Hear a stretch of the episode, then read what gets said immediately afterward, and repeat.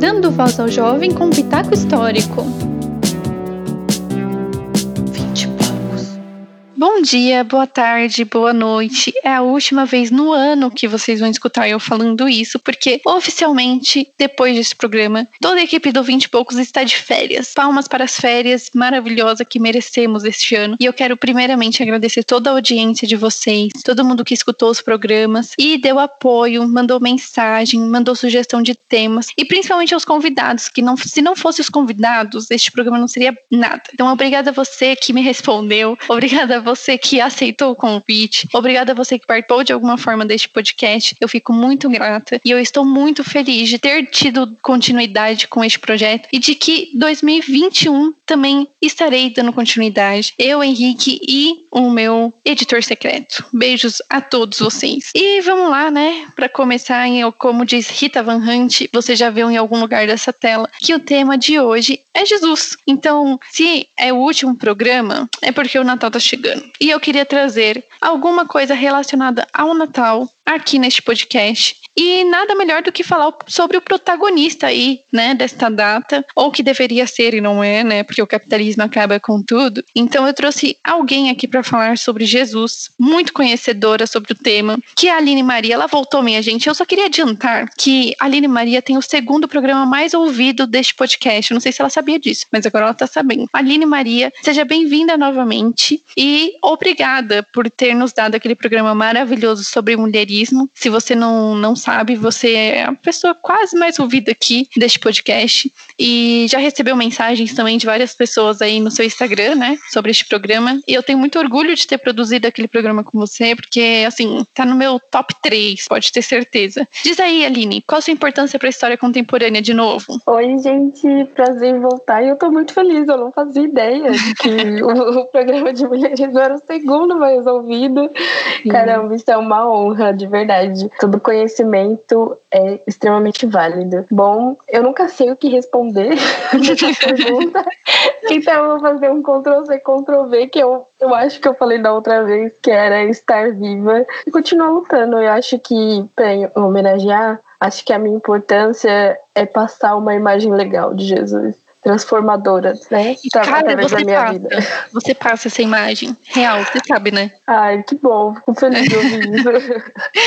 é, bom, já para começar assim, para engajar, porque quando a gente estava fazendo, acho que o, o, programa sobre a regulamentação da profissão de historiador, uhum. é, você estava fazendo o curso sobre teologia preta, né? Então Isso. eu queria que você explicasse aí o que, que é a teologia preta. Bom, Acho que antes de um pouquinho de explicar o que é de fato teologia preta, eu vou voltar um pouquinho aí num processo histórico meio teológico para explicar o que, que a teologia preta é contra e por que, que ela surgiu. A gente tem um pouquinho antes que fala sobre a teologia colonial, que é o eurocentrismo, que tem um papel fundamental na, nessa teologia. Então, só existe a teologia colonial por causa desse eurocentrismo. E ele vai deslegitimar a África, as suas posições teológicas, toda a sua estrutura espiritual e com isso ele vai realocar geograficamente a Bíblia, porque se você não sabe que está nos ouvindo hoje, a Bíblia ela tem parte muito significativa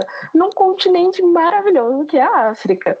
E o eurocentrismo ele teve um, um papel assim muito importante para deslocar isso e construir a África como se fosse demonizada ou como se a Bíblia ela fosse mais europeia do que ela realmente é. E, e, a gente sabe que as histórias da Bíblia ela está mais ligado ao afro-orientalismo do que de fato europeu e até mesmo na vida né, da, das pessoas, das figuras importantes da Bíblia, porque os judeus eles têm uma vida muito parecida com as, as dos etíopes. Se você estiver falando errado, gente, eu tenho um problema de pronunciar as palavras, mas é, eu me refiro aos judeus mais do passado do que do presente, porque eu sei que isso mudou muito atualmente, então eu não posso afirmar como que é o estilo de vida judeu, porque eu não tenho tanto conhecimento, mas antigamente era mais parecido de que de um povo africano, de fato. Com a teologia colonial, a gente também tem um universalismo, né? Essa universalização, ela cria uma hermenêutica bíblica, onde Jesus passa a ser construído como um homem branco para dar conta dessa universalidade. E de que forma que isso é posto? É, é de posto de um jeito que, se isso é bom, tem que ser seguido pelo sistema. Então, se o sistema é bom, ele é funcional. E é nisso que a teologia colonial vai trabalhar. E aí, com realocando tudo isso, tanto o geográfico quanto o contexto político e social de Jesus mesmo. A própria figura de Jesus, ela passa a ser transformada. Jesus perde essa identidade para se parecer com um Jesus europeu, um Jesus idealizado, um Jesus que não era Jesus. Então a teologia colonial, ela vai começar a atrelar essa ideologia de um pensamento dessa hermenêutica bíblica. E esse corpo de Jesus, ele não sente fome, ele não é violentado, ele não é exterminado, é um corpo projetado, é um corpo de um Jesus que eu pelo menos não conheço, não foi o Jesus que me foi apresentado. E aí essa teologia ela vai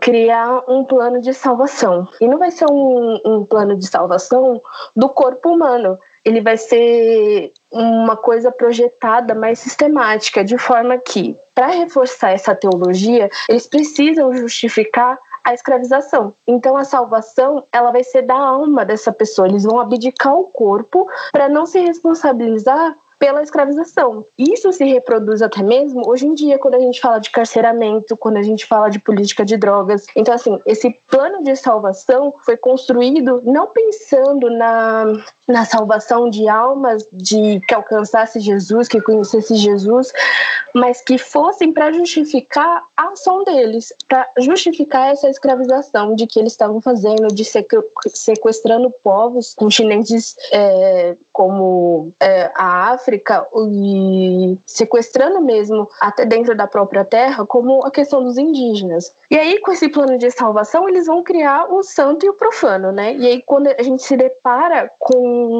um projeto de um humano, essa questão da humanidade mesmo. A gente vai entender o que é o humano. Humano é só a pessoa branca. É, então, assim, quem tem o cabelo crespo é visto como profano, é a aparência do mal, é daquilo que a gente tem que fugir. Enquanto o branco, loiro e dos olhos azuis, ele é a imagem de Cristo, ele é a semelhança de Cristo. Satanás é visto como um negro, né? É a imagem ruim. Sendo assim, a cultura branca e europeia, ela vai ser a santa, ela vai ser endeusada, porque Cristo tem que ser parecido com isso. Porque se Cristo é bom, segundo esse sistema, ele vai ser bonito e humano. E o que não é humano? É o negro, é o indígena, entendeu? É os povos diferentes daquilo que é da Europa. E quando a gente se trata disso, a gente vê essa realocação geográfica quando a gente pega uma imagem lá do, do entre o século I e o século III, que é a imagem de Jesus na igreja de Copta lá no Egito. E a gente vê que é uma imagem de um Jesus negro com todos os seus discípulos negros. tipo assim, gente, vão atrás de ver essa imagem porque ela é incrível. E aí a gente se pergunta, como que esse Jesus negro passou a ser, é, ser codificado e ser transformado em um Jesus branco? o Jesus branco que a gente conhece hoje, que nasceu ali entre o século XV, mais ou menos. E, e é nisso que a teologia, é, a teologia negra vai se basear, porque ela vai se questionar por que, que eu não sou humano? Por que, que Jesus, que teve uma experiência de vida tão próxima da minha, não pode ser como eu? E aí a gente entra com um papel muito importante para a teologia negra, antes de eu explicar um pouquinho do que de fato ela é, é que o movimento panafricanismo, se você já ouviu o, que, o podcast sobre mulherismo africano, você vai entender, porque eu expliquei lá o que foi o panafricanismo, mais ou menos, e ele teve uma importância muito importante para a Bíblia, porque o Marcos Que é um dos idealizadores mais importantes do movimento panafricanista, ele era filho de metodista. E aí ele vai passar a levar a interpretação da Bíblia de que geralmente duas é, dois pontos importantes, que é a cor de Deus, se ele é parecido com os povos da maioria da Bíblia, então ele é um Deus negro. E depois ele vai desconfiar da hermenêutica dos colonizadores, porque a Bíblia ela passa a ser transformada a partir da colonização, né? Ela é reconfigurada, é principalmente o seu passo, espaço geográfico. E aí o movimento panafricanista ele vai abrir um caminho para consultar é, de forma consultas internacionais mesmo da teologia negra e vai partir da forma de pensar das pessoas negras. Então, quando a gente fala de teologia negra, a gente fala de experiência de vida, a experiência de vida das pessoas negras quanto conhecedoras de Cristo. E aí esse Deus da Bíblia e essa experiência é, negra, ela passa a ser transformada de alguma forma. Esse pensamento muda, porque a teologia negra ela traz uma coisa muito importante, que é falar: Deus não é o cristão, pois colocado como cristão, ele vai ser limitado. E Deus não é possível ser limitado, gente. Ele deixa de ser Deus quando a gente coloca ele dentro de uma caixa. Se a gente colocar Deus dentro de uma caixa, ele não é Deus. Ele é o Deus que a gente projetou que ele fosse. Então, quando a gente coloca Deus dentro da nossa própria limitação, a gente cria um controle do outro. Ele passa a ser exclusivo meu. Então, se ele é exclusivo de um grupo, ele deixa de ser Deus, né? E aí a teologia negra vai trazer esse questionamento também, contrapondo e criticando esse, essa teologia colonial. A partir disso, ele é, muitos autores da teologia negra é, eles falam eles passam a dizer se a gente não explica Deus a gente não tem resposta para tudo. Então a teologia negra ela entende que ela é limitada porque ela é construída por homens. Ela é humana né? Então ela não pode explicar todas as coisas. Então você fala, ai você me explica por que que isso acontece e por que que isso não acontece. Tem coisas que eu não vou saber porque isso me limita. Tem coisas que pertencem a Deus e ele é muito grande muito maior do que eu possa responder. E no que, que essa teologia negra ela se baseia? Ela se baseia na verdade. A verdade é a pessoa de Cristo. Então, Cristo é a verdade. Ela está na sua pessoalidade e não na lógica religiosa. Então, se Cristo é a verdade, eu vou entender a verdade quanto a pessoa de Cristo, porque a experiência de Deus, essa experiência do Deus encarnado é igual à minha, né? E aí ele fala que o centro de estudo da teologia negra é Jesus. Ela tem a Bíblia como fonte, né? As escrituras sagradas, ela é muito importante para a gente entender a figura de Jesus, só que Jesus é o centro do estudo da teologia negra, né? E até o James Cone fala que ela também é, não é só uma, uma coisa teológica, não é só espiritual, é também um estudo antropológico, né? E isso, às vezes, é muito utilizado para deslegitimar a teologia negra quando a gente fala de Agostinho, por exemplo, porque Agostinho era africano. Só que as pessoas se esquecem que Agostinho não viu a África sendo, é, tendo as pessoas sendo sequestradas, sendo escravizadas. Então não tem como usar ele como uma figura de falar assim, não, mas a gente tinha um negro aqui, a gente tinha um africano aqui. A gente se importa, a gente segue as palavras deles até, dele até hoje. Então, assim, mas ele não viu o seu povo sendo escravizado, ele não viu esse assalto, ele não viu esse sequestro do Oriente, sabe? Então não tem como usar ele para inibir o racismo que tem muitas vezes dentro da igreja, que tem nessa sociedade, né? Principalmente na comunidade cristã, a gente vê e fica lutando o tempo todo de que a gente precisa falar de racismo dentro da igreja. Porque se a gente olha, principalmente nas partes, é, igrejas mais pentecostais e de pessoas mais velhas, a maior parte dos membros dessa comunidade vão ser pessoas pretas, vão ser pessoas pretas e periféricas. Então, se a gente não apresenta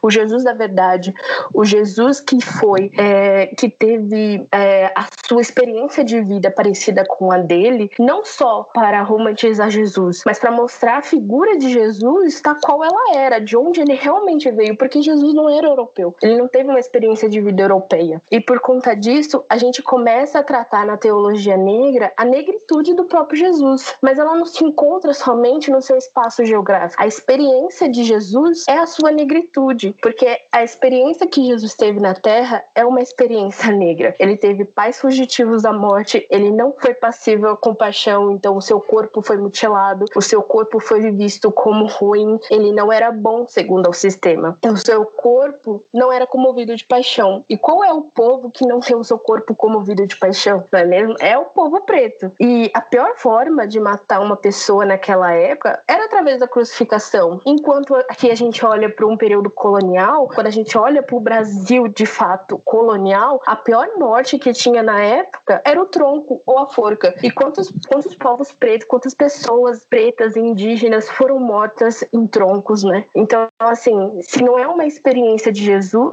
uma experiência igual a de Jesus, Jesus, esse Jesus não pode ser branco. Esse Jesus é negro, pois a sua experiência de vida é negra. Essa experiência também vai surgir através da oralidade. Eu não sei se todo mundo sabe aqui, acho que eu falei um pouquinho disso no episódio de mulherismo, mas a oralidade ela é muito importante na memória e na construção histórica de povos africanos, porque assim, a escrita ela é uma coisa mais ocidental os métodos do Oriente é mais a oralidade. E Jesus, ele não falava escrevendo. Outras pessoas escreveram sobre Jesus. A Bíblia foi escrita por outras pessoas sobre a orientação de Jesus, divina, enfim. Isso abre para vários questionamentos. Mas Jesus, quando ele se encontrava com as pessoas, ele não ficava lendo, ele não ficava escrevendo, ele simplesmente falava com ela, eles passavam essa mensagem. Então, olha quanta riqueza ancestral que tem na imagem de Jesus. A hermenêutica da revelação é quando a palavra nasce para essa comunidade negra. É a parte da oralidade. Se eles não têm direito ou eles não têm o conhecimento da escrita, porque não foi uma construção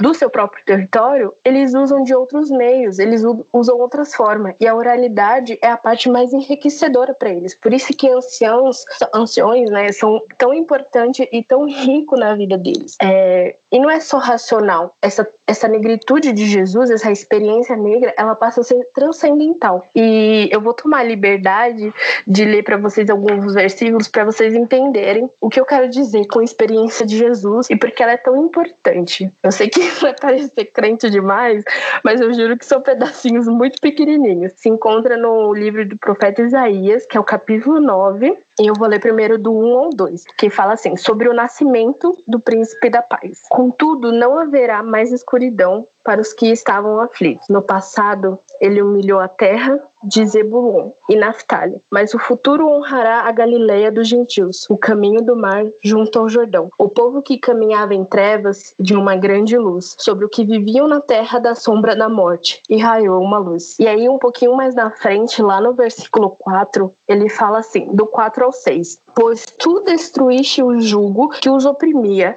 a canga que estava sobre os seus ombros e a vara do castigo do seu opressor, como no dia da derrota de Midian. Pois toda bota de guerreiro usada em combate e toda veste revol revolvida em sangue serão queimadas como lenha no fogo. Porque um menino nos nasceu, um filho nos foi dado, e o governo está sobre os seus ombros, e ele ser, será chamado maravilhoso, conselheiro Deus poderoso, Pai eterno, príncipe da paz. Essa passagem é uma profecia sobre a vida de Cristo, sobre a vinda dele. Ainda lá no profeta Isaías, que nem conheceu Jesus. E que povo é esse que vivia sobre a sombra da morte? Qual é o povo que tinha morte cercada por eles? Era o povo negro, era o povo oprimido. E é Jesus quem vem para destruir esse, essa opressão desse povo. Ele vem destruir a vara do castigo e todo o instrumento de opressão do seu povo. E que povo que estava passando por isso, gente? Que povo que passa por essa experiência? Não é só os hebreus que viviam ali. Era muitas vezes era a samaritana, sabe? Era a mulher samaritana que Jesus encontrou no poço.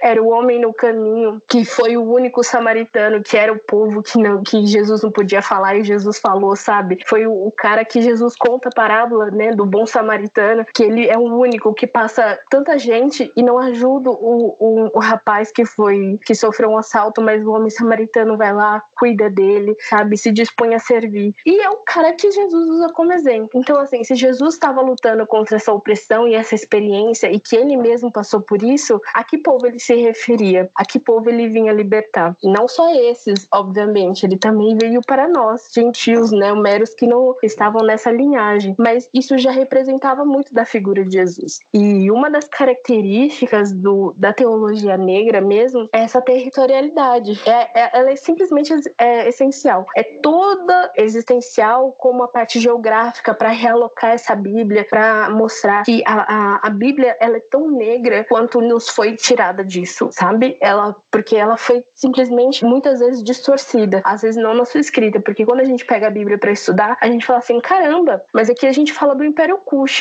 Kush não era um, um império afro-oriental que também se ligava com povos arábicos você fica assim, caramba, sabe? Bíblia não falava da Europa, a Bíblia falava de povos muito mais ricos do que isso. E isso é a manifestação territorial também. Mas não só isso, é na experiência de vida desde a época colonial. Porque, como eu falei para vocês já em outros episódios, o povo negro ele tinha duas divisões: ou era senzala ou era o quilombo. Enquanto na senzala a gente sofria, no quilombo a gente reconstruía, a gente se fortalecia, surgia uma, surgia o ser humano, a gente se tornava humano, né? Existiu o amor. E é nisso que Jesus se, encontra é nessa experiência de vida. Ele traz a humanidade, né? Além disso, uma das outras características é a afrocentridade. A teologia negra, ela foca bastante nisso, né? Ela vai contra o centro europeu. A África é a referência central e é para entender os processos de violência. A África é a mãe do cristianismo. E se você não sabe, não sabia disso, sinto lhe dizer, mas não é a Europa o centro do mundo. A Europa não é nem sequer o centro do cristianismo.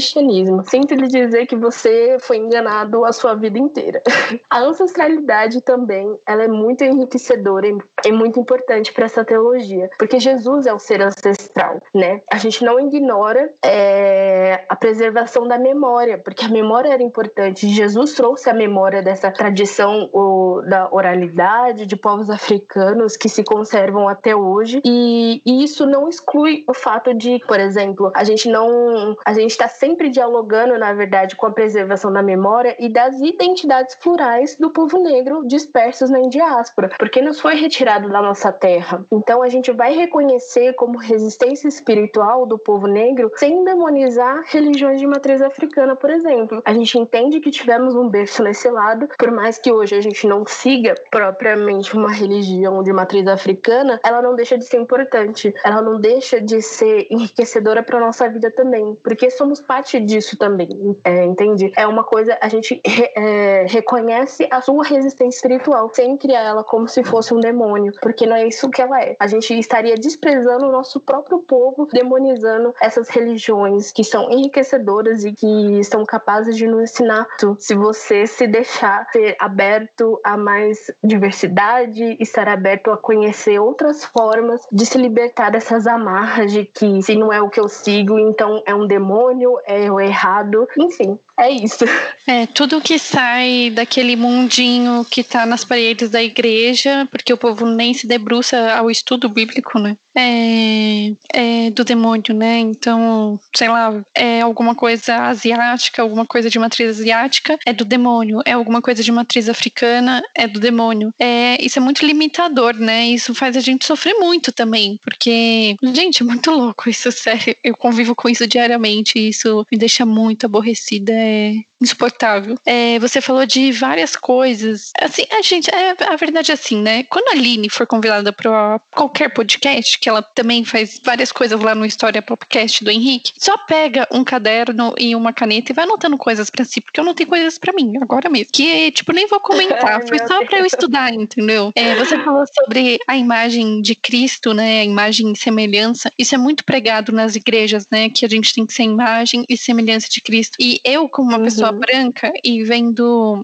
é, a imagem de Cristo como um branco sempre, para mim é mais fácil, né? Eu nunca tinha parado pra pensar nisso, mas é uma coisa que é, o, é o, aquele preconceito enraizado, né? É o racismo, né? Enraizado. Uhum. Que, sabe, eu nunca percebi isso. Para mim é mais fácil ser a imagem e semelhança de Cristo, porque eu sou branca e o Cristo que tá ali, as imagens de Cristo que estão ali na igreja, que estão no meu cotidiano, é branco. Tipo assim, como que uma pessoa negra vai falar assim, como que eu vou me parecer com esse cara, né? É uhum. difícil, é, é completamente irrisório isso. É, e você falou do, de um projeto de Deus que Deus não está dentro de uma caixinha, né? Então, tipo assim, a gente não pode controlar. É uma coisa muito louca isso de se pensar, né? Que Deus ultrapassa religiões, né? É, e quando as pessoas elas criam Deus da própria maneira delas e abrir a Bíblia da própria maneira delas e Jesus da própria maneira delas para atender projetos né? E é difícil as pessoas religiosas pensarem nisso, porque parece que para elas está tudo tão mastigado que elas não podem sair daquilo, porque aquilo vai ser um pecado, que aquilo vai ofender a igreja, vai ofender a Deus, e vai ofender o pastor, o padre. É complicado a gente pensar pela nossa própria cabeça e, e pensar que talvez a igreja não, não sirva para tudo, né? Então, Aline, quem foi Jesus na fila do pão? além daquele que multiplicou os pães.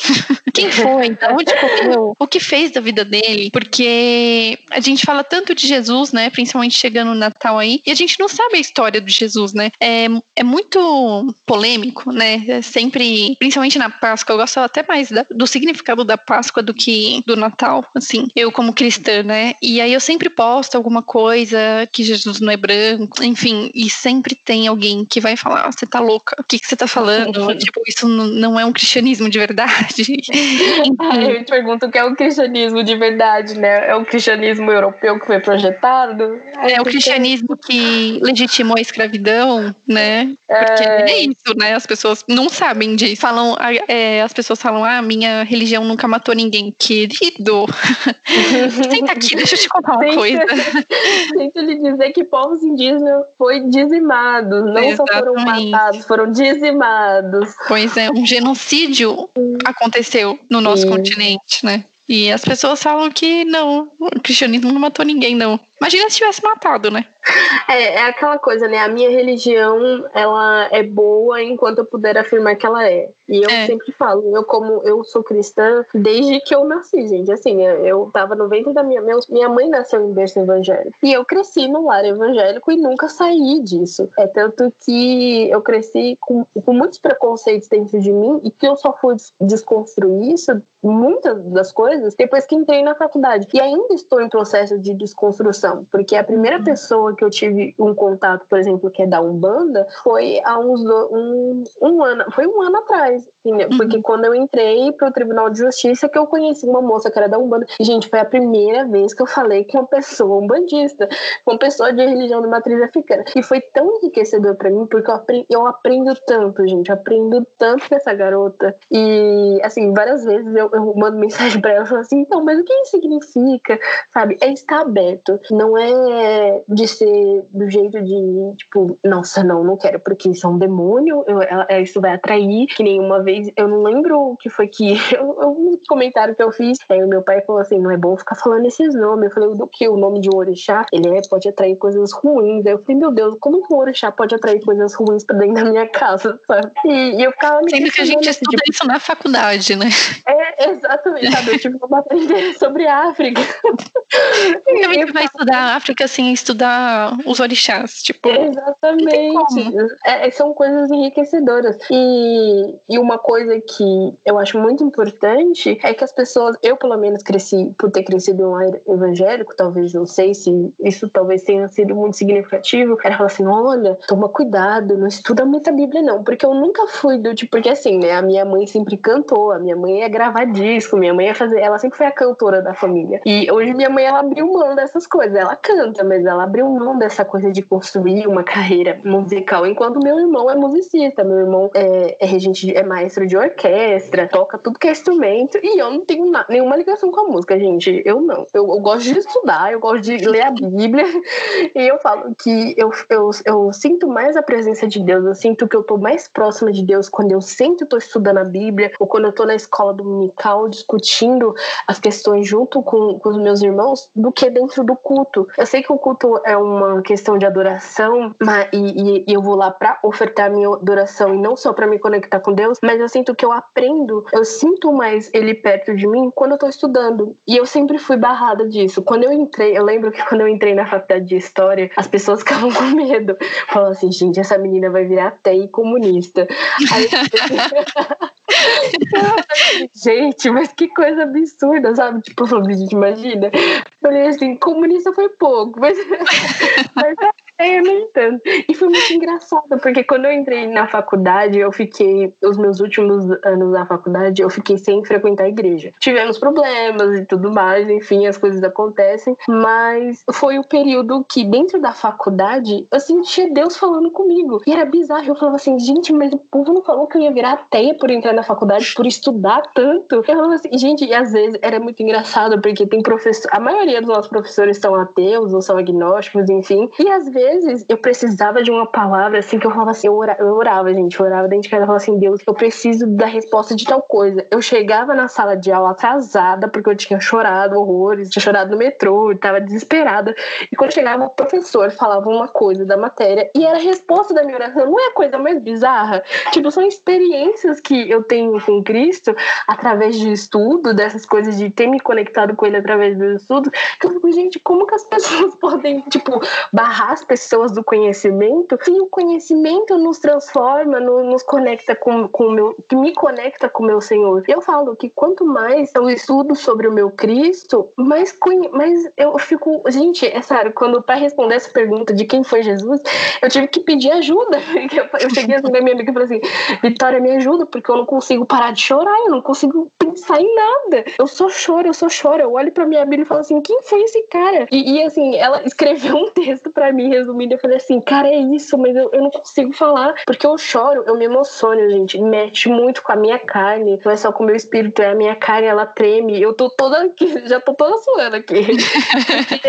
Jesus é tão enriquecedor na minha vida que eu falo assim, gente, a gente não pode barrar, criar uma barreira pelo conhecimento, porque as pessoas têm aquela coisa, se você vai se você vai ser um cientista, você vai ser ateu. Logicamente você vai ser ateu. Você não pode estudar, você tem que ficar com aquilo, você tem que crer naquilo que te passam. E não é isso, gente. A Bíblia, ela, se, se a gente tem a oportunidade de ter uma Bíblia dentro de casa, ela precisa ser estudada. Você não pode ser cristão segundo aquilo que as pessoas dizem para você. Oh, exatamente. Você, você tem que buscar esse conhecimento. Se você tem a oportunidade disso, vai atrás. Porque tantas coisas que foram pregadas na, na igreja, por muito tempo, eu fui descobrir que estavam erradas na escola dominical. Que quando a gente foi estudar junto, a gente olhava assim, assim, gente, mas eu, eu li aqui agora esse versículo e não é isso que diz. Por exemplo, muita gente achava que é, Maria Madalena foi prostituta. Gente, a Bíblia não fala que essa mulher foi prostituta. Ela só tinha sete demônios no couro, sabe? É tudo que fala. E Jesus simplesmente libertou ela. Então eu fico assim, gente, da onde que saiu que Maria Madalena era uma prostituta? Ela era só uma mulher rica que financiou o ministério de Jesus junto com outras mulheres. Então, olha que enriquecedor. Ah, mas você Jesus... vai pensar uma pessoa, uma mulher, uma mulher rica naquela época, como que ela conseguiu dinheiro? Exatamente, né? né? Tipo, então a gente tem que demonizar isso. Se vendendo.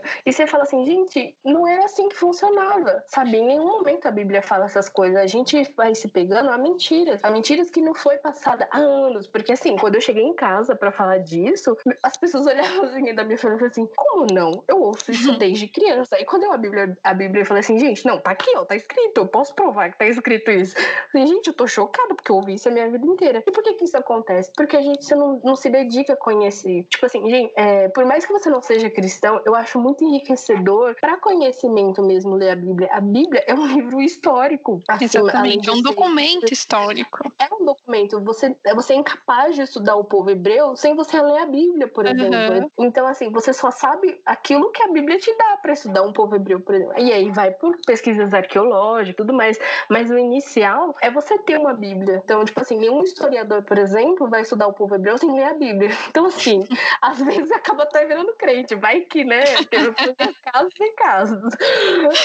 Mas quando eu penso na figura de Jesus e falar assim, que foi Jesus na fila do pão, eu fico assim, gente, é um cara, a gente precisa pensar desde o nascimento dele. Primeiro que quando ele foi para nascer, tava, tinha um cara chamado Herodes que tava governando e tava mandando matar todos os meninos que estavam nascendo naquela época em Belém. Por, em Belém não, né? Eles estavam, ah, agora esqueci o nome do, do, lugar, cuidado com a crente que esquece o nome. E, e Herodes estava mandando matar os meninos porque a promessa do Messias estava chegando. E, e tudo que eles entendiam é que esse Messias ia construir um império terreno e esse não era o plano de Jesus naquele momento. E tanto que Jesus, como um bebê, ele não, não ia governar nem nada, mas ele não queria que aquela criança se desenvolvesse. Então Jesus teve os seus, os seus pais tiveram que fugir para que, que ele pudesse. Um golpe da maioridade. Não é? Vai que ele vira um Dom Pedro II. Vai que, né? E aí fugiram para Belém, foi onde Jesus nasceu. Mas aí, conte com os processos de imigração e tudo mais, Jesus foi para Nazaré e foi criado em Nazaré. E é tanto que ele era conhecido como Jesus de Nazaré ou o Nazareno. E isso era usado muitas vezes de forma pejorativa. Então, assim, essa perseguição antes mesmo de Jesus nascer já mostrava é, essa experiência que eu falo, né? Um povo que. Que povo que era esse que as mulheres não tinham direito de ter os seus filhos? E onde está essa experiência de Cristo, sabe? E. eu já fico emocionada, gente. Eu já peço perdão se eu acabar chorando no meio desse processo, mas é que realmente falar de Cristo é uma coisa que me emociona demais. E quando eu penso na imagem desse Nazareno, que muitas vezes era usado um termo de forma pejorativa contra ele, e, e falar que assim, ele teve seu ministério depois de adulto por três anos. Ele só teve três anos para fazer tudo que ele fez. E olha o impacto que ele fez em três anos, né? Ele operou tantos milagres, é tanto que o primeiro milagre de Jesus parecia uma coisa insignificativa, mas que era muito importante para a cultura da época. O primeiro milagre de Jesus foi num casamento e foi onde ele transformou a água em vinho. E o vinho, ele era o símbolo mais importante da festa naquele momento, porque é, tinha que servir o melhor vinho, né? E a noiva, quando ela, ela só o vinho, ele era o símbolo também da fidelidade do casal. Então, quando a noiva recebia para beber o copo diretamente da mão do seu noivo, ela estava mostrando a fidelidade. E quando o noivo entregava o vinho na boca da noiva, ele também demonstrava sua fidelidade.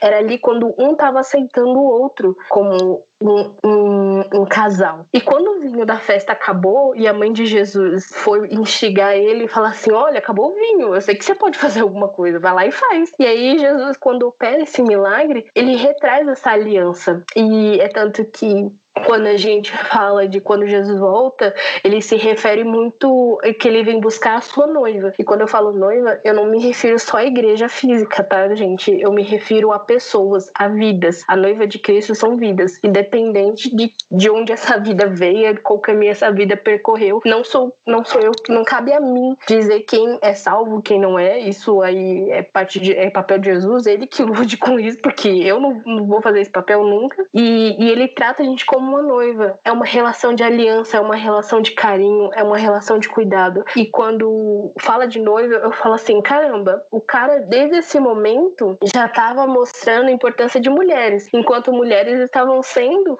oprimidas, tanto nessa época como atualmente também, sendo colocado como inferiores, enquanto Jesus, desde esse momento, quando nos coloca como a sua noiva, que é, e logo a mulher de Provérbios que ele fala que se o marido não é capaz de dar a sua vida por ela, então ele não é um marido que serve. Então, assim, a gente já tem um exemplo de que homem a gente tem que ter na nossa vida, para caso das mulheres héteros, ou das pessoas que se relacionem com homens.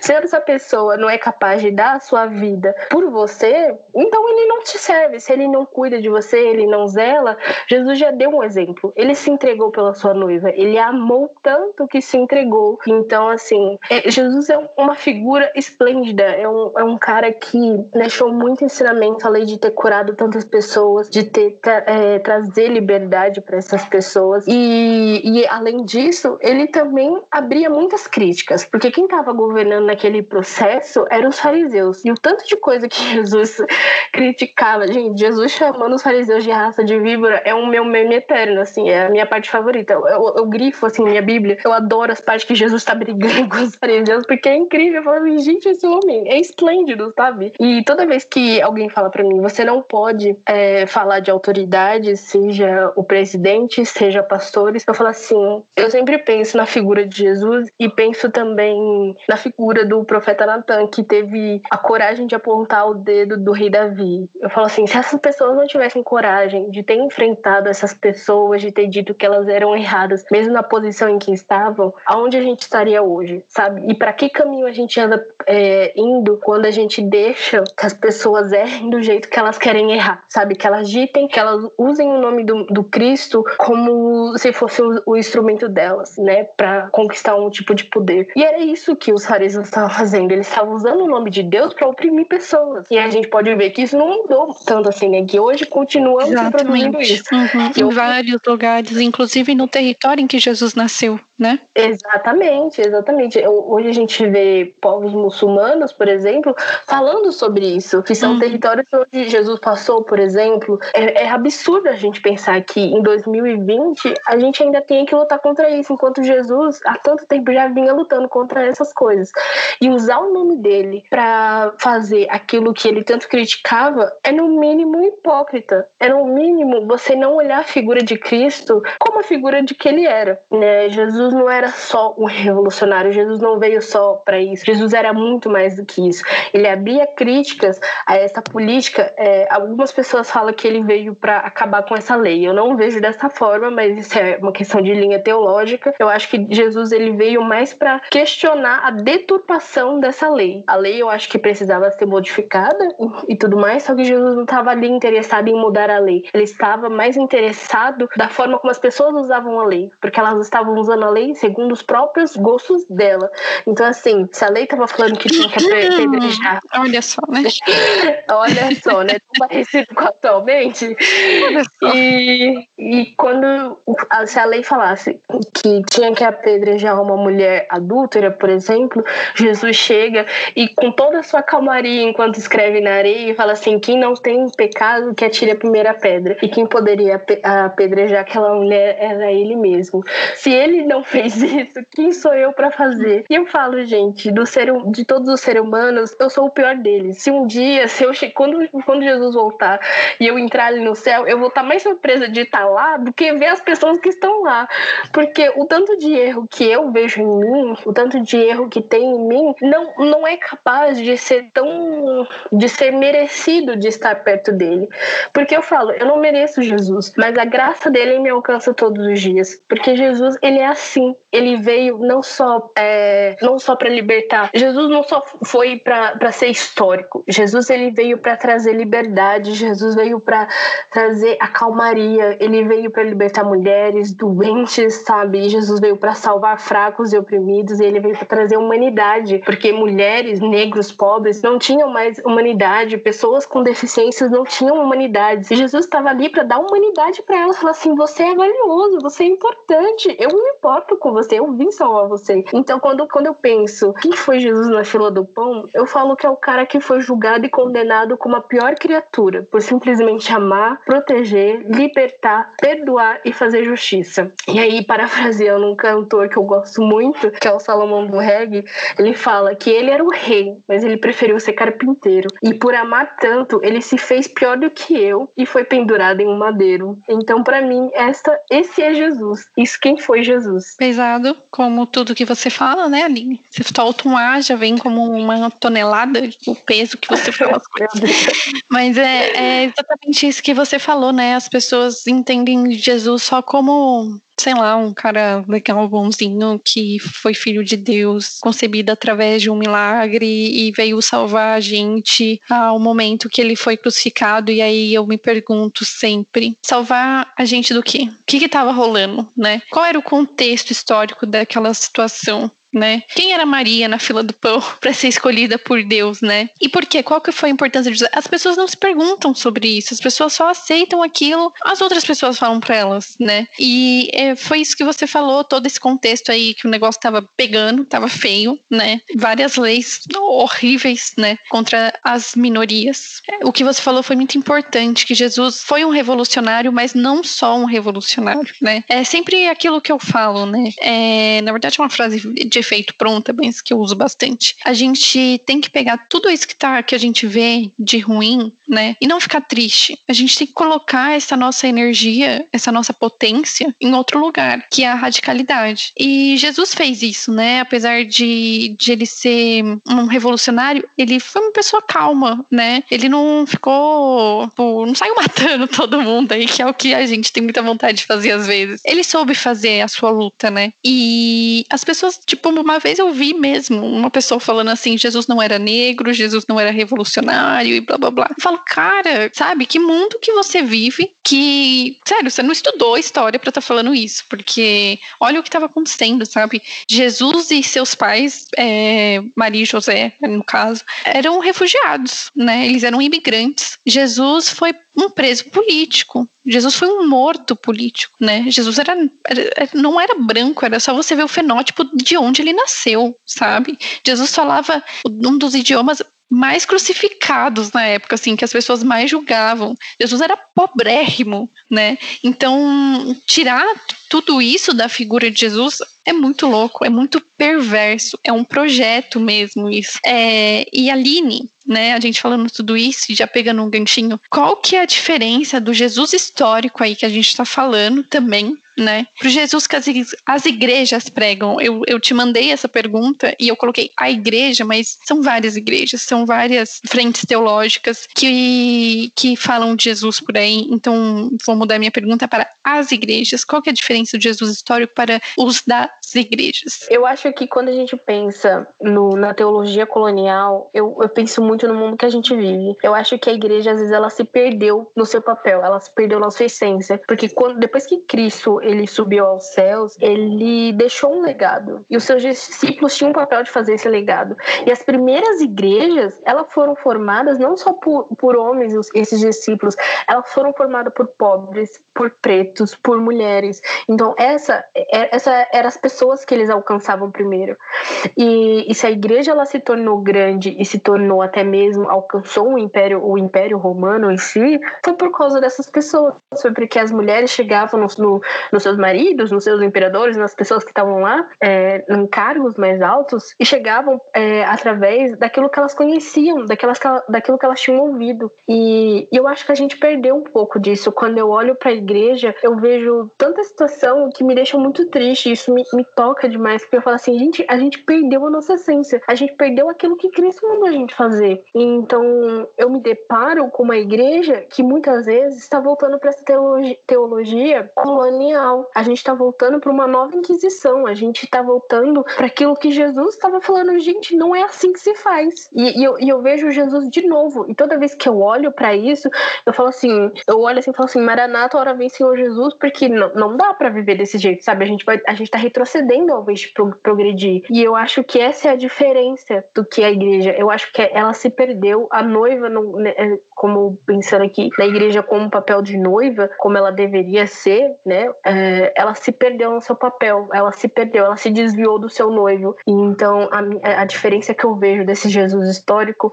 é disso, é o, é o de perdido, é o daquele que, que se desviou do caminho. Então, para mim, acho que o papel fundamental da igreja foi ter se perdido no, no seu papel, na sua essência, né? Então, infelizmente. É, é, a última vez que eu pisei numa igreja como não como membro, mas como uma pessoa que frequentava a igreja, foi eu ouvi de um pastor, e eu nem fazia história ainda, então quem colocar a culpa na faculdade aí vai levar uma pedrada na cabeça. um pastor falou que a gente tinha que aceitar o que estava sendo falado ali no altar como um papel de autoridade do pastor. E é uma igreja tão, tão perversa que nem pastoras existem. Não existe o cargo de pastor, é só o pastor que prega. É, infelizmente eu tô em uma que não, não tem cargo pastora, mas eu, eu vejo mulheres tomando posições muito grandiosas, como por exemplo ter visto minha amiga dando aula na escola do, dominical, tendo mulheres incríveis dando aula, e eu falo assim, gente, é um prazer ter mulheres me ensinando. É esses, incrível. Esses espaços precisam ser ocupados, né? Sim. É, e o pastor falou que a gente tinha que aceitar o que os pastores falavam e a gente não podia pensar, porque pensar é pecado. A gente questionar seria pecado. É isso no, que eu falo. É no meio do culto, a barreira. Uhum, exato. No meio do culto, eu olhei pra cara do Vinícius, ele olhou pra minha cara e a gente falou: não, não dá mais, infelizmente, assim, a gente não cabe mais nesse lugar. É, é, terrível, assim. E aí, isso foi antes do Brasil ser o que é, isso faz muitos anos. Uhum. É, e assim, as coisas desdringolaram de uma forma, né, que assim, a gente não sabe nem como a gente chegou nesse caminho, sabe? É muito louco a gente pensar o lugar que a gente tá, sabe? E assim, uhum. graças a Deus, falta pouco para esse governo de merda acabar. Mas assim. Assim, eu espero. É, Se sim, eu também. Acabar antes, eu tava feliz. pois é, né? É, mas assim, a gente sabe que não vai acabar esse pensamento da população em geral. Uhum. A gente sabe que não vai acabar o que essas igrejas ainda continuam a pregar. E lá no episódio de América Latina, é, eu e o Vinícius, Vinícius, no caso historiador, é, a gente falou da importância que essas igrejas, principalmente pentecostais e neopentecostais, vêm ocupando na sociedade, nessa sociedade que está sendo marginalizada, nessa sociedade preta, né, que está sendo jogado cada vez uhum. mais para escanteio pelo Estado e os, os lugares que elas estão ocupando, né? Muitas vezes a única pessoa que dá comida para a população, a única pessoa que estende a mão, que dá uma cesta básica, é a igreja. Então, uhum. Então, assim, são campos muito complicados de a gente discutir sobre isso, né? E que Sim. Imagem que essa igreja está passando de Jesus? Que, que, que modelo de sociedade essa igreja está pregando, né? É muito complicado a gente discutir política sem discutir isso hoje em dia. É muito difícil. E a gente porque, tem um presidente. Não, a religião, muito, atualmente, ela virou outro projeto político. Porque Sim. se antes a gente uhum. tinha a religião como projeto político, hoje ela tá vindo e tá vindo mais forte. Mais mesmo. forte. Uhum. E, e, isso é o que me preocupa, sabe? É usar a. a eu, às vezes eu falo assim, quando eu falo assim, gente, eu, eu sou crente, aí as pessoas já olham assim, meu Deus, é bolsonarista. Eu falo assim, gente, calma, não, não vamos para esse lado. E, e eu fico preocupada, porque eu falo assim, gente, a ponto a gente chegou das pessoas terem medo de se aproximar, sabe? Dessas pessoas. Uhum. E eu entendo, eu entendo de verdade, porque a gente chega a um ponto que nem eu mesma aguento, aguento crente. Então, assim, eu entendo a preocupação das pessoas. E, e isso me deixa assustada. É tanto que quando eu penso nisso, eu falo assim, meu, o que, que a gente fez de Jesus? O que a gente fez de Deus, sabe? O que, a gente transformou o cristianismo? Porque o cristianismo não era isso. Não era esse o. o não, era, não foi isso que Jesus ensinou. Não foi isso que é. ele fez da vida dele, né? Vinte poucos. É, e o que Jesus acharia, Aline Maria, do nome dele estar sendo falado em pró desse conservadorismo nojento que a gente vive hoje? Eu acho meio complicado de responder essa pergunta, apesar da gente já ter meio que indiretamente respondido ela, mas. Porque assim, aqui eu vou para uma parte mais espiritual do que racional, é, de acadêmica até mesmo, como historiadora. Porque assim, não sei se todo mundo sabe, ou todo mundo sabe, né, que a, a, o cristianismo acredita que Jesus volta, que Jesus vai ter o juiz, enfim, aquela coisa toda do apocalipse, do apocalipse. E, e quando eu olho para as escrituras e vejo a situação, eu vejo um cumprimento de, uma, de algo que Jesus disse, né? Que ele fala que nos últimos dias de quando ele estivesse perto de voltar, o amor das pessoas ia esfriar. E isso estava acarretando também a igreja, também essa noiva de Cristo, né? Não vou falar, me referir à igreja, mas essa noiva de Cristo, essa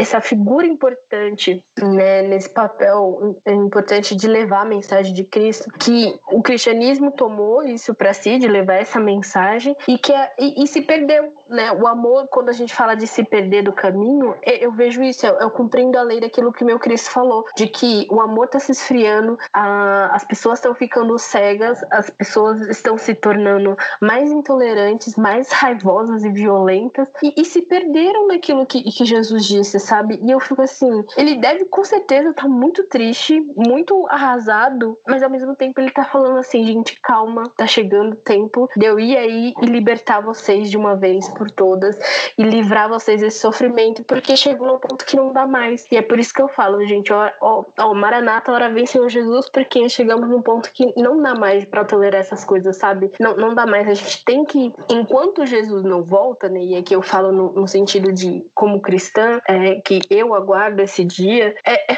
é, é, continuar trabalhando, sabe? É continuar lutando contra essas opressões. Porque é, é, realmente, como a Jana disse, é muito complicado tratar a igreja, porque, por exemplo, nesse processo de pandemia, o que eu vi foram famílias sendo sem, sem comer, famílias perdendo seus empregos, famílias pobres e pretas. E quando eu olhei para isso, eu falei assim: a gente precisa fazer alguma coisa. E do nada, no meio de uma pandemia, várias famílias começaram a chegar até a minha família. Meu pai é motorista e ele chegava assim em casa e falava assim: Olha, tem uma família que uma moça me passou o telefone, o nome dela, que o filho, a mãe tá sem, tem, não tem comida para dar pro filho, o filho é pequeno, não tem roupa, não tem, não tem calçado. E eu mandar mensagem pro meu líder e falar assim: Olha, chegou esse, essa situação aqui para mim, o que, que a gente pode fazer? E ele movimentar todo o grupo de jovens para dar uma cesta básica, para dar roupa, todo mundo, quem tinha roupa, quem chama a família toda, vai separando, vamos fazer um mutirão e aí esterilizar tudo e, e um ficar encarregado de entregar para essa família junto com a gente, da gente se reunir e, e fazer cestas básicas. Então, assim, chegou um ponto que eu falei assim: a gente não vai ter mais com que fazer cesta, cesta básica. O pessoal chega assim: gente, vamos, vamos se reunir pelo menos um, cada um pequenos grupos na igreja, no meio de uma pandemia mesmo, porque cada um precisa levar um, um produto para fazer cesta básica porque a gente não tem mais das reservas. A gente não tem tanto para dar para os membros quanto para aqueles que estão na rua, aqueles que a gente não conhece, que a gente está vendo que está passando necessidade. E, e foi absurdo, assim. E eu fico assim, isso é Cristo. Isso é a noiva. E foi nisso que a gente se perdeu, porque são igrejas pentecostais que muitas vezes que estão dentro de favelas, que estão não só ali para levar a mensagem de Cristo e às vezes e aí a gente pode abrir várias críticas para o pentecostal, né, de da forma como estão passando Jesus, mas que estão dando assistência, que estão cuidando dessas vidas da mesma forma que Jesus fez. Tudo bem que às vezes é, tem problemas, mas eu vejo que às vezes ainda tem um, um cuidado. Enquanto o neopentecostal pentecostalismo me assusta. Ele me assusta de uma forma gigantesca, porque ele não só passou a, a, a, esse conservadorismo exacerbado, como passou também a, criar essa coisa mais egoísta. E isso me deixa apavorada. Eu fico assim, gente, o que que aconteceu, sabe? E recentemente eu li um livro muito bom, não é um livro cristão, inclusive é um livro cheio de diversidade, que se chama Neguina Serói, e ele vai criticar isso, porque é um livro distópico e o o Brasil ele passou a ser governado por um governo fundamentalista. O presidente se assumiu como o escolhido. Então, minorias começaram a ser oprimidas, eles não têm mais direitos, é, LGBTs têm que se esconderem, pessoas negras estão sendo ainda mais violentadas pela polícia. Rola um pacto de conveniência que não,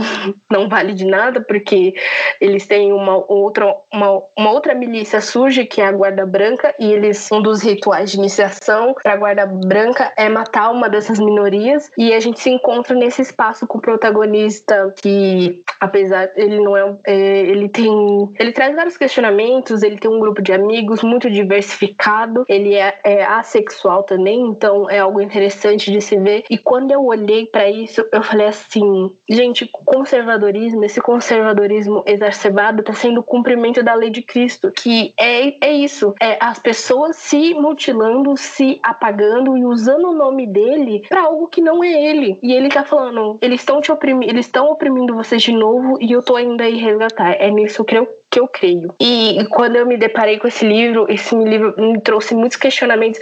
Eu falo, gente, a igreja ela teme tanto o anticristo e, e trata ele como se o anticristo fosse surgir dentro de um governo comunista, socialista, enfim, que eu falo, o anticristo ele tá surgindo dentro do conservadorismo. Ele tá surgindo a partir de alguém que a própria religião vai eleger. E isso me preocupa, porque eu falo assim, gente, a igreja ficou cega. A igreja ela ficou cega e ela tá elegendo o anticristo e não tá vendo, sabe? Sabe? E é por isso que eu creio que é o cumprimento da lei. Eu fico muito preocupada porque esse conservadorismo, ele é doente, ele maltrata pessoas, ele não salva, ele não liberta, ele não traz é, vida para essas pessoas, ele traz morte. Ele é definitivamente a sombra da morte. E é por isso que eu me preocupo. Eu acho que tem casos e casos, eu, ai, mas meu pai é conservador e não é assim, sabe, gente? Exceções são exceções. Não, não, não, não é todo movimento. Não tem como a gente tratar exceções como se elas fossem um foco foco principal. Eu não sei se você assistiu, leu, enfim, você falou aí de distopia, né? É, eu, no, no, nas últimas semanas aí de novembro, eu peguei para assistir The Handmaid's Tale,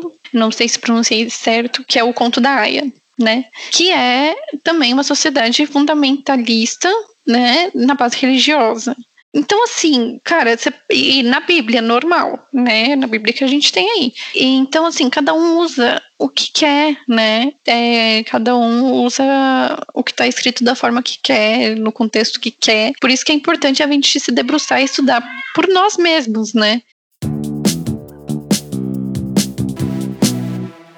Aline, queria que você deixasse aí uma mensagem para os nossos ouvintes, né, neste Natal aí que, que tá complicado aí para todo mundo, né? O ano, acredito, foi o pior ano para, para todo mundo, assim, no contexto geral. É, eu queria que você deixasse uma mensagem de Natal aí dentro do tema. Gente, eu acho que é isso. Não, não levem a Bíblia com tanto ódio quanto tem sido falado hoje, sabe? Por, causa das, por conta das pessoas. É, Jesus foi um cara legal. Jesus foi. O Jesus, a pessoa de Jesus é uma pessoa importante. E, e eu passei a, a, ver mesmo Jesus com outros olhos depois que eu estudei teologia negra.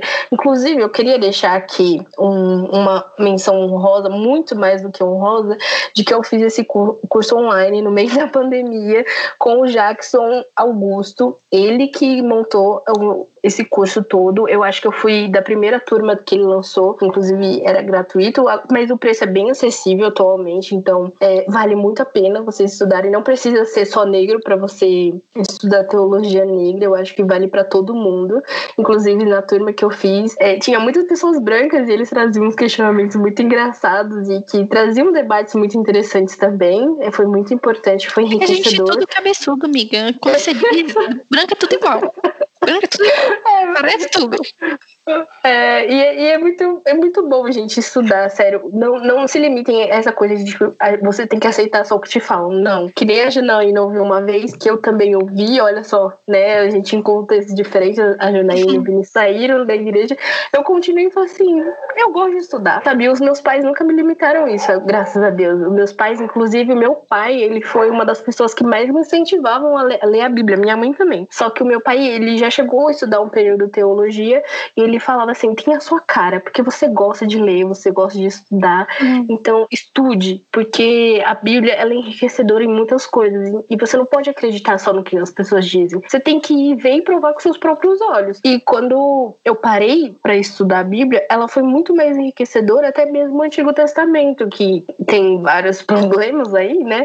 Mas ele foi enriquecedor para mim porque Jesus já era citado nesse momento, sabe? E quando a gente fala, por exemplo, em representatividade das mulheres, tem um caso ali de Moisés que ah, chegou mulheres falando assim: olha, meu pai não tem filho homem. Então, assim, ou você dá as terras dele pra, pra gente, que somos as únicas filhas dele, ou a gente fica sem nada. E o, o nome do meu pai não, não, vai, não vai ter continuidade. E o próprio Deus fala pra Moisés fica assim, indignado, porque ele tem que seguir as leis, que ele tem que seguir as regras. E o Deus fala assim: Moisés, calma, faz o que as mulheres tá falando, é só dar terra, não tem problema. E você fala assim, gente, Deus se preocupava com as mulheres nessa época já. O problema é as pessoas dele, né? Enfim, até Moisés errou, né? Até Moisés era meio cabeça dura, todos nós somos. E fica aqui, faça, se vocês tiverem interesse, vão lá no perfil do Afrocrente, procurem o estudo de Bíblia e negritude, porque é enriquecedor. Tudo que eu falei aqui foi com base nesse curso, foi um pedacinho de coisas muito, muito mais maravilhosas do que o Jackson pode oferecer, porque ele estuda mais isso do que eu, né? Ele também é representante do movimento negro evangélico, assim, vale muito a pena. E é isso, gente, que nessa mensagem, nesse dessa data tão especial, que a gente se lembre de quem era Jesus de fato e não do projeto que foi construído. Bom, com isso, vamos para os quadros, dona Aline. Vinte poucos. Aline, quem você ressuscitaria? Uma figura histórica que você ressuscitaria? Gente, eu acho que eu ressuscitaria Martin Luther King para ele vir aqui fazer uma revoluçãozinha de novo. Estamos necessitados, né, filho? É, falando aqui do, do Papa Crente, eu falei assim, gente, tem que trazer um outro pastor consciente racial para fazer aqui um, uma coisa que parece que a galera não entendeu ainda. E que pois de é. preferência é. Que parasse aqui no Brasil, porque, gente, é sério, eu sinto muita necessidade de ter um pastor negro que comece a colocar a consciência racial na galera, porque é difícil. Eu falo assim, gente, às vezes só eu não dou conta. Mas você já faz grande diferença, tá? Ah, é... E quem você acha que daria uma bela de uma porrada em Jair Bolsonaro? Olha, eu acho que Jesus seria daquele que falava assim, raça de víbora. acho que o próprio Jesus daria uma chamada. Ai, com certeza que Jesus daria uma porrada no Bolsonaro. Ele deve ter perdido a paciência já. Mas uma figura também bíblica que, tipo, pensando aqui, que também se indignava com as coisas, eu acho que Paulo também. Pedro era também meio revoltado, mas Paulo ele foi bem significativo. Verdade, era Paulo era pavio curto. É, ele era meio revoltado da vida, assim. É. Quando ele via errado, ele já saía gritando. João Batista também, já saía gritando todo mundo. E um crush histórico. Um crush histórico, gente, que pergunta difícil. Eu acho que eu, eu nunca parei pra pensar em um. Eu, eu acho que essa eu vou ficar devendo. Sério? Nenhum, nenhum, nenhum gatinho assim? Ai, gente, eu, eu vou um pra um que não, não tem referência bíblica, né? Eu, eu sou completamente apaixonada por Emiliano Zapata, então é que eu vou dar ah. um histórico. eu coloquei ele no meu, no meu tópico de eu recitaria Emiliano Zapata. Porque é, o tá precisando também, né? Faz sim. falta, o Zapata faz falta. Ai, gente, simples, estudem, por favor, a Revolução Mexicana, porque simplesmente é incrível. Sim, incrível. eu amo. Vamos para as dicas? Diz aí o que você quer dar de dica para o pessoal que quer saber mais sobre o tema ou não, pode ser fora do tema.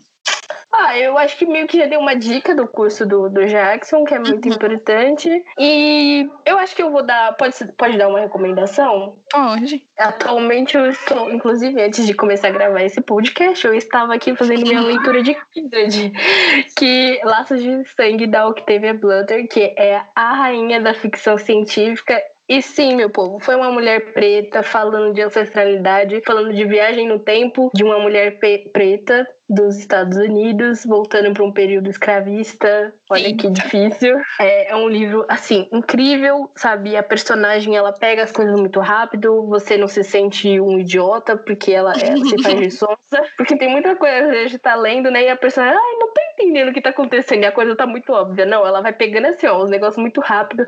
É uma leitura muito fluida, assim, gente, eu comecei num dia, quando eu olhei, já tinha lido 190 páginas. Eu falei, gente, Uau. e eu que tenho dislexia, consegui tanto, assim, foi um marco na minha vida. é muito gostoso. E fica aqui uma recomendação. E Ninguém Nasce Herói também, gente. Leiam Ninguém Nasce Herói. É um, uma história de um autor nacional, é curtinho, tá sempre baratinho o e-book. O livro também geralmente tá baratinho, então leiam esses dois livros que são incríveis. Maravilha. Eu tenho algumas dicas aí dentro do tema. A primeira delas é um livro que mudou completamente minha vida. Pra, olha só, mudou completamente minha vida. Eu não lembro o nome do, do livro. Ah, tá. Lembrei. a mensagem dele é mais importante que o nome. Com toda certeza. É, e o nome já diz muita coisa sobre ele, que é Jesus Libertador. Eu acho que é isso. Uhum. Que é do Leonardo Boff. Eu li uns dois anos atrás, por aí e é incrível. É sobre. aqui para ler também. É maravilhoso esse livro. É, é, a corrente que eu sigo de cristianismo, que é a teologia da libertação, uhum. que também não se dissocia da história, não, não veio do nada, veio num contexto político complicado do Brasil, então não tem como a gente dissociar as coisas, queridos. E também sigam um pastor que é maravilhoso, que é o pastor Henrique Vieira, não sei qual é o arroba dele, mas procurem ele assim no Instagram. E também, além disso, tem um documentário rolando aí na Netflix que, assim, você precisa assistir, sabe? Se você não assistiu, sua vida ainda não fez sentido. Que é o Amarelo, do Emicida. Sim, por favor, por favor assistam. Sério. Tipo, de verdade. E tem um estômago também, porque é pura história do Brasil, sabe? Eu falo, eu falo sempre pra minha mãe que o Emicida podia ser meu amigo, que a gente cresceu no mesmo bairro. Então, assim, sabe? Eu vi várias coisas, assim, de lugares que eu passei a minha vida inteira e, e ainda passo, porque minha família ainda mora nesses lugares. Uhum. Então, sabe quando você, a história bate, né? Então eu queria, eu queria ser amiga do Emicida. Quem não queria ser amiga do Emicida, né? Olha, eu, se for falar de um crush contemporâneo, eu com certeza é vou falar de Emicida.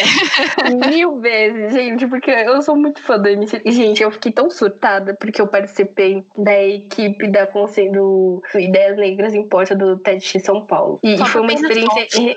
Nossa, foi uma experiência incrível. Conheci várias pessoas incríveis, assim, que são digitais influencers. E o Fiote participou. Quem não conhece o Fiote, ele é um dos organizadores da, do Laboratório Fantasma. E não é nada mais, mas nada menos do que o irmão do Emicida. E assim, gente, ele foi o último a ter a fala, ele foi o último a fazer a palestra e eu já tava hiper cansada. Ele foi terminar a quase uma da manhã. A gente tava Uau. assim, ó, porque teve vários atrasos na gravação. Eu tava morta sentada, mas quando ele começou a falar, eu parei e falei assim, gente, acabou o cansaço, porque esse homem é incrível. Ele começou a contar a vida dele e foi incrível, sabe? A trajetória dele, do irmão. É, é enriquecedora, gente. É, é sempre, são pessoas incríveis, incríveis. Atribuição de aula da Zona Norte ano passado foi na escola que o Emicida estudou, tá bom? Então tá bom. Ah, só isso.